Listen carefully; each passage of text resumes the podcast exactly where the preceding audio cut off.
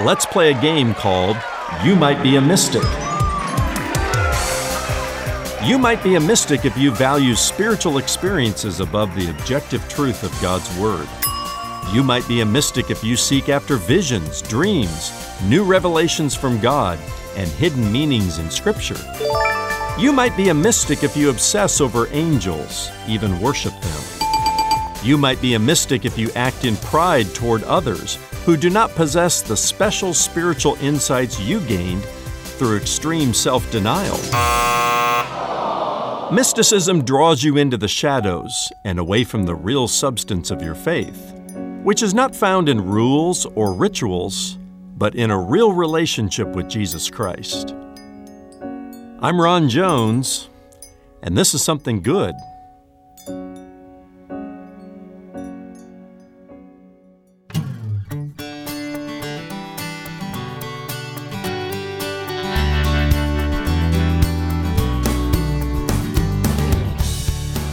Hello, and welcome to Something Good with Dr. Ron Jones, lead pastor of Atlantic Shores Baptist Church in Virginia Beach, Virginia.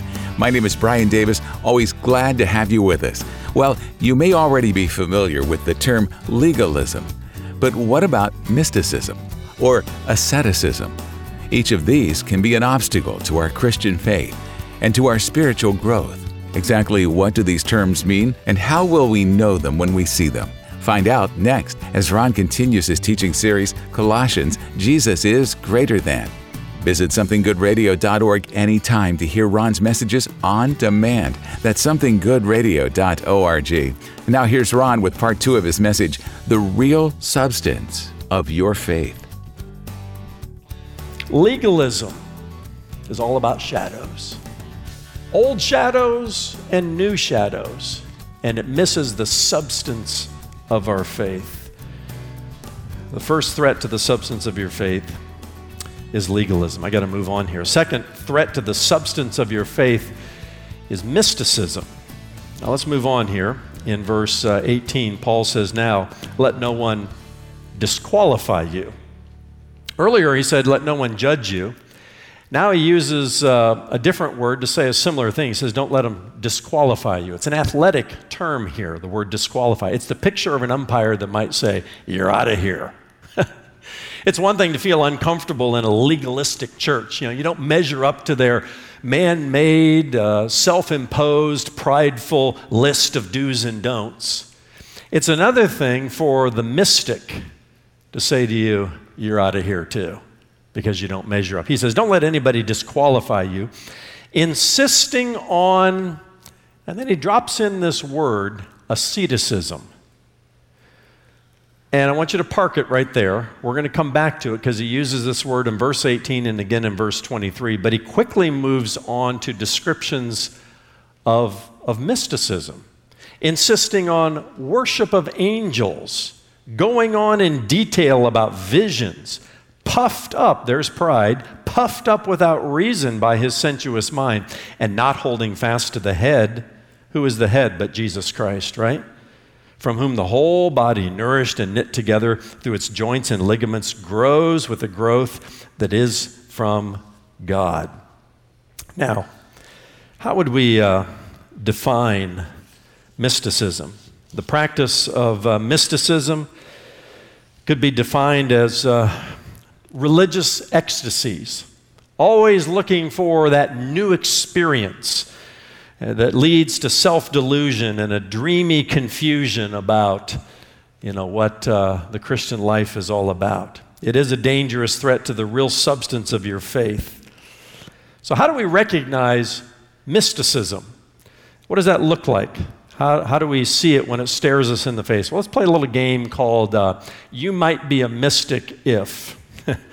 you might be a mystic, for example, if you value spiritual experiences above the objective truth of God's Word. there are all kinds of people walking around in churches today that say, Yeah, yeah, yeah, yeah, the Bible, that's the Word of God. But let me tell you about my experience. Let me tell you about the time Jesus and you know, six or seven angels came to visit me at my house, and I had this conversation with him. Really? Come on now. Remember this principle. Always judge and experience whoever is whether it's your experience or somebody else's judge the experience by the objective truth of god's word. Don't judge the objective truth of god's word by your experience. And there's a real important difference between the two.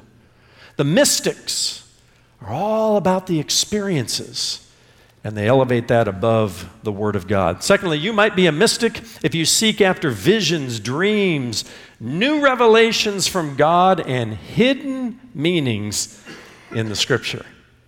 Again, there are all kinds of people going around today saying, you know, uh, here's the Bible, but there's a hidden code that only the highly spiritual and highly trained can really understand. And the mystics, with, with pride and arrogance, you know, draw you into their false teachings. Listen, God is not playing a game of hide and seek with us. He, he, has, he is a God of mysteries. Deuteronomy 29 and verse 29 says, The secret things belong to the Lord, but He is also a revealer of mysteries. And our job is, is not to play hide and seek with God and to find out the hidden things that He hasn't told us about, that are only available through visions and dreams and all those kinds of things. No, He has plainly revealed through his written word and through his son Jesus Christ all that he wants us to know and all that we need to know in Jesus Christ. This is his word. Don't add to it, don't subtract from it, but get to know him through his word, his revealed word. He has revealed himself in the pages of Scripture and through his son, Jesus Christ. Also, you might be a mystic if you obsess over angels and worship them. This was the problem in the church at Colossae. Paul says, Let no one disqualify you, insisting on the worship of angels. Now, why would you worship an angel, even if you saw one?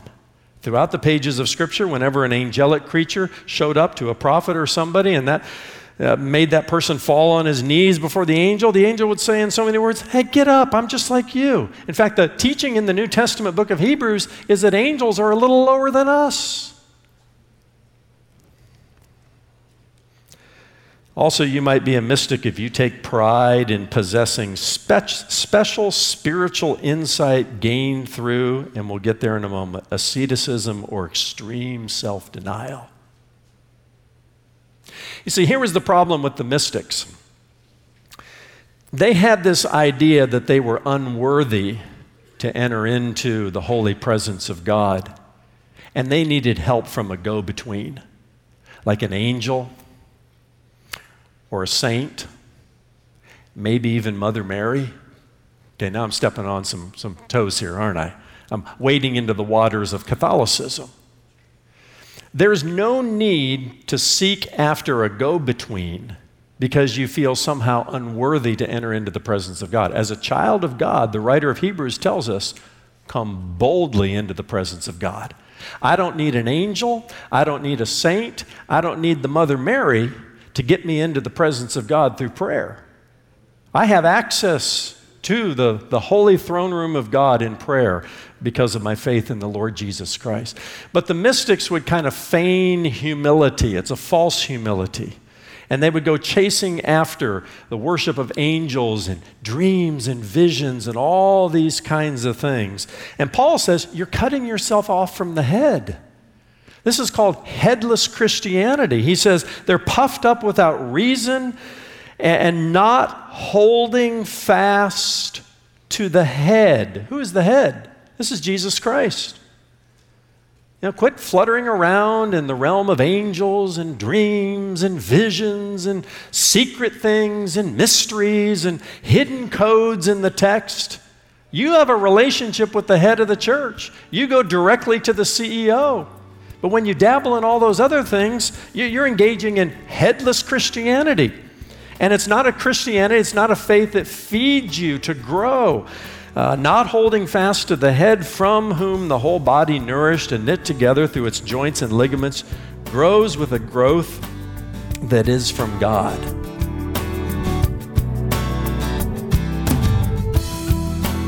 Still ahead, the rest of Dr. Ron Jones' message, The Real Substance of Your Faith. SomethingGoodRadio.org is the place to go to hear any of Ron's messages on demand. That's somethinggoodradio.org. And when you stop by, check out the new Something Good digital library where you can search to find answers to your biblical questions from nearly 30 years of Ron's Bible teaching ministry. You can stream for free and on demand at somethinggoodradio.org. The song Route 66 by Bobby Troup captured the heartbeat of a generation that dreamed of traveling the open road on US 66 from Chicago, Illinois to Santa Monica, California. Get your kicks on Route 66. Get Your Kicks on Route 66 became the rally cry and part of the song's popular lyric. If reading the 66 books of the Bible was like a Route 66 road trip across America, people might do more than casually flip through the best selling book of all time. That idea captured my heart and inspired me to write a book called The Ultimate Road Trip Through the Bible, making the Bible's story accessible to a new generation of people. Get your kicks on the biblical Route 66. Join me on the ultimate road trip through the Bible. Ron's new book, The Ultimate Road Trip Through the Bible, Volume 1, Old Testament, is now available. For a gift of $30 or more, request your copy of the 384 page book today. When you order the print book, you'll also get instant access to the Route 66 Digital Library, a $275 value. The digital library contains 66 video sermons, 66 audio messages, 66 downloadable sermon notes, and 8 ebooks. To order your copy of The Ultimate Road Trip Through the Bible, Volume 1, Old Testament, go to somethinggoodradio.org. That's somethinggoodradio.org. The Ultimate Road Trip Through the Bible is a welcome addition to any home library. And, Pastor, as you look back on your 66 messages through the Bible, what has been most impactful about the experience? And what are you hoping our listeners will get from the book? Brian, one of the most impactful things for me was to experience the grace of God energizing and equipping me to hammer out the project. Uh, my relationship with the Lord has grown even more intimate from having persevered to the end. One of the things I hoped to accomplish was to show people how the whole of God's Word hangs together and to do it without writing endless volumes of commentary. So, this uh, abbreviated resource called The Ultimate Road Trip Through the Bible is a companion to the Bible and offers the reader a bit of a, a bird's eye view of the major themes of each book, showing how all 66 books of the Bible fit together to produce a unified work of the Holy Spirit. Stop by somethinggoodradio.org to request the ultimate road trip through the Bible, Volume 1, Old Testament, for your gift of $30 or more. Give over the phone and call our offices at 757 276 1099, or you can mail your gift to P.O. Box 6245, Virginia Beach, Virginia 23456. Now, the second half of today's message the real substance of your faith. Once again, here's Dr. Ron Jones. So, the threat to the real substance of our faith is found in legalism, it's found in mysticism, thirdly, and finally, in asceticism. And we found that word in verse 18, and it appears also in verse 23. Let's read on beginning in verse 20. If with Christ, Paul says, you died to the elemental spirits of the world, why, as if you were still alive in the world, do you submit to regulations? do not handle, do not taste, do not touch, referring to things that all perish as they are used according to human precepts and teachings. He says, These have indeed an appearance of wisdom in promoting self made religion and asceticism and severity to the body, but they are of no value in stopping the indulgence of the flesh. Now, throughout church history, Asceticism led to monasticism, the monasteries and the monks. Asceticism is this idea of going to extreme measures of self denial. I'm talking extreme. The kind of extreme measures that uh, involved uh, extreme fasting that did damage to the body, extreme exposure to heat and cold, uh, sleep deprivation, flagellation, even self mutilation.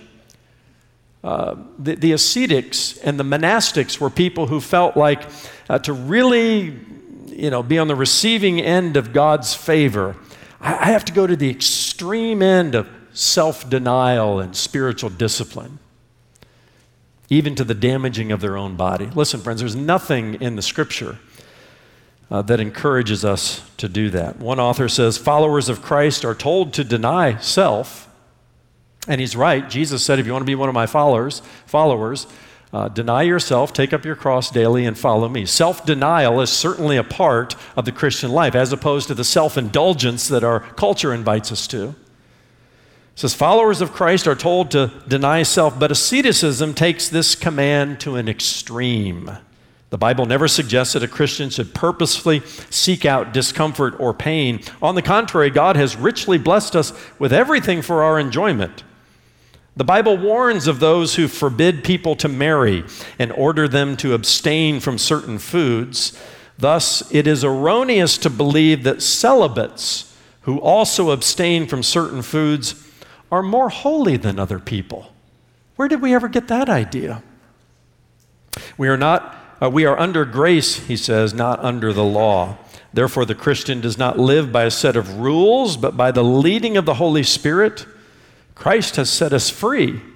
In many cases, the ascetic practices self denial in order to earn God's favor or somehow purge himself from sin. This shows a misunderstanding of grace no amount of austerity can earn salvation or merit God's love. Now, again, that is not to say that the Christian life is not a life of self denial and discipline.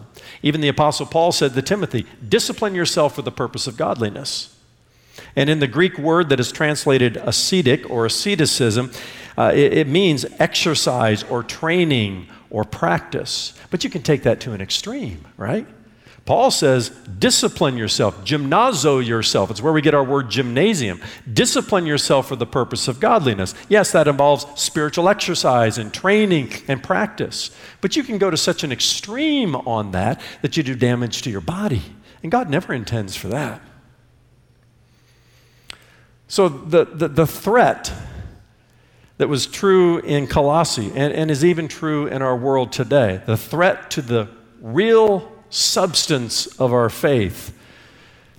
Are these religious practices that on the, on the outside look very spiritual and allow the person who is full of pride to be puffed up in self righteousness and to even look down his or her nose at somebody next to him and say, you know, based on my legalistic list of uh, do's and don'ts and uh, my, my, my delving into mysticism. Do you know the secret things that God wants us to know, like I do? Or even, you know, the extreme practices of self denial? This is not the real substance of our faith. The real substance of our faith is found in a real, authentic relationship with Jesus Christ. Not a shadow, not a photograph of him. You know, God could have sent us a photograph, I suppose. Here's my son. See the picture of him? Smiling, you know. He loves you. No, he sent him here, physically. The Gnostics in the first century and second century wanted us to believe in, in this spiritual and mystical Jesus. And they said the body was evil, and Jesus really didn't have a body, and all those kinds of things. Ah, that's foolishness. The plain teaching of Scripture is that He is the incarnate Son of God. 100% God and 100% man. God in the flesh. The Word became flesh and dwelt among us. We don't need the shadows anymore. All of that was a foreshadowing of the reality that is to come, and that reality and that substance is found in Jesus Christ. Don't let anybody judge your spirituality by elevating law over grace. Don't anybody uh, let, let anybody declare you unworthy to walk into the holy presence of God. because you're not as mystical as they are. And certainly do not let anybody enslave you with extreme measures of self denial. Just be in a relationship with Jesus. It's personal, it's authentic, it's real, it's not a shadow or a foreshadowing. He really came in flesh and blood. When he rose from the dead, he said to his disciples, Feel, feel the nail scars in my hands and my side. It was a real body, it was a glorified body at that point. But that's the real substance of our faith. My question for you this morning is Do you have a real and personal relationship with Jesus Christ by faith and through grace? If you're delving around and swimming in these shallow waters of legalism and mysticism and asceticism, maybe even monasticism, and you're thinking those are the paths to take you to a, a, higher plane and a more spiritual place, and you're becoming puffed up in pride as you look at others who are not willing to go there with you. Come on, you're just splashing around in the shallow end. You're dealing with shadows.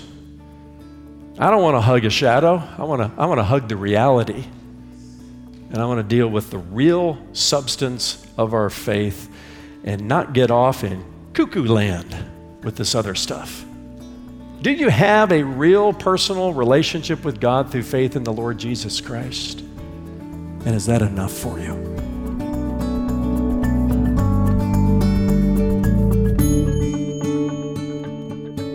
Thanks so much for being with us for today's Something Good radio message, The Real Substance of Your Faith. And I'm pleased to welcome in Dr. Ron Jones right to our studio. Ron, this idea of asceticism reminds me of something Jesus himself said. One of those hard sayings of Christ that I'm sure has caused many Christians to do a double take. He said, If your right eye causes you to sin, gouge it out. Better for you to lose one part of your body than the whole body to be thrown into hell. So, on the one hand, we're saying God doesn't ask us to go to extremes, but here we have Christ's own words that seem to contradict that notion. How do we reconcile these two ideas? Brian, I had a feeling that's the question you'd be asking me today. It certainly seems problematic at first glance, but let's take a closer look at the context of both ideas. What the Apostle Paul was addressing here in Colossians was this notion that by resorting to extreme measures, such as self mutilation, a person could somehow earn his or her salvation. Paul wanted to make sure he refuted that idea swiftly and plainly. Now, in Matthew chapter 5, Jesus is right in the midst of his famous Sermon on the Mount. He is talking about how our righteousness must, must exceed the righteousness of the Pharisees, and he's raising the bar on righteousness as he walks through a reminder of the Ten Commandments. He comes to the one about adultery, and he says uh, that uh, adultery is equated to lust even in the heart. And he says, if your right eye causes you to sin, gouge it out. If your right hand causes you to sin, you know, chop it off. Is he encouraging self mutilation? Well, on the contrary, he's, he's using a literary tool known as hyperbole. Hyperbole is simply exaggeration to make the point. And what he wants us to understand by use of exaggeration is that sin is very serious business, and we need to take it seriously. That sin, yes, dealt with radically, is sin dealt with effectively. But I wouldn't go so far as to say that he's recommending or suggesting or encouraging self mutilation. He wants us to take sin seriously, uh, just as seriously as he did. In fact, Jesus took sin so seriously that it took him all the way to the cross, where he died on that cross uh, to pay the penalty for our sin. And he's asking us to take sin just as seriously. Sometimes it takes radical steps uh, changes that need to come about in our lives in order to avoid uh, the pitfalls of sin. Uh, does that mean self mutilation? Again, Jesus is exaggerating to make the point, and I think he makes his point very clearly in Matthew chapter 5. Thanks so much, Ron. I'm sure you've helped a few people rest a little easier. So, quickly, what do you have in store for us next time as you continue your series, Colossians Jesus is Greater Than? Brian, I've alluded to this briefly during this series, but next time I'll get into it more thoroughly. And that's the idea of Christians having a new identity in Christ. Here's what Colossians chapter 3 verses 2 and 3 tell us. Set your mind on things above, not on things on the earth, for you died and your life is hidden with Christ in God. Well, what does it mean to be hidden in Christ? What should it look like, practically speaking, as we live out our lives? These are some of the questions I'll explore as I move ahead in my series, Colossians Jesus is Greater Than. That's next time when Dr. Ron Jones shares his message, Your New Identity in Christ. Join us then for Something Good for Ron and the entire team here at Something Good Radio. I'm Brian Davis saying God bless and thanks for listening.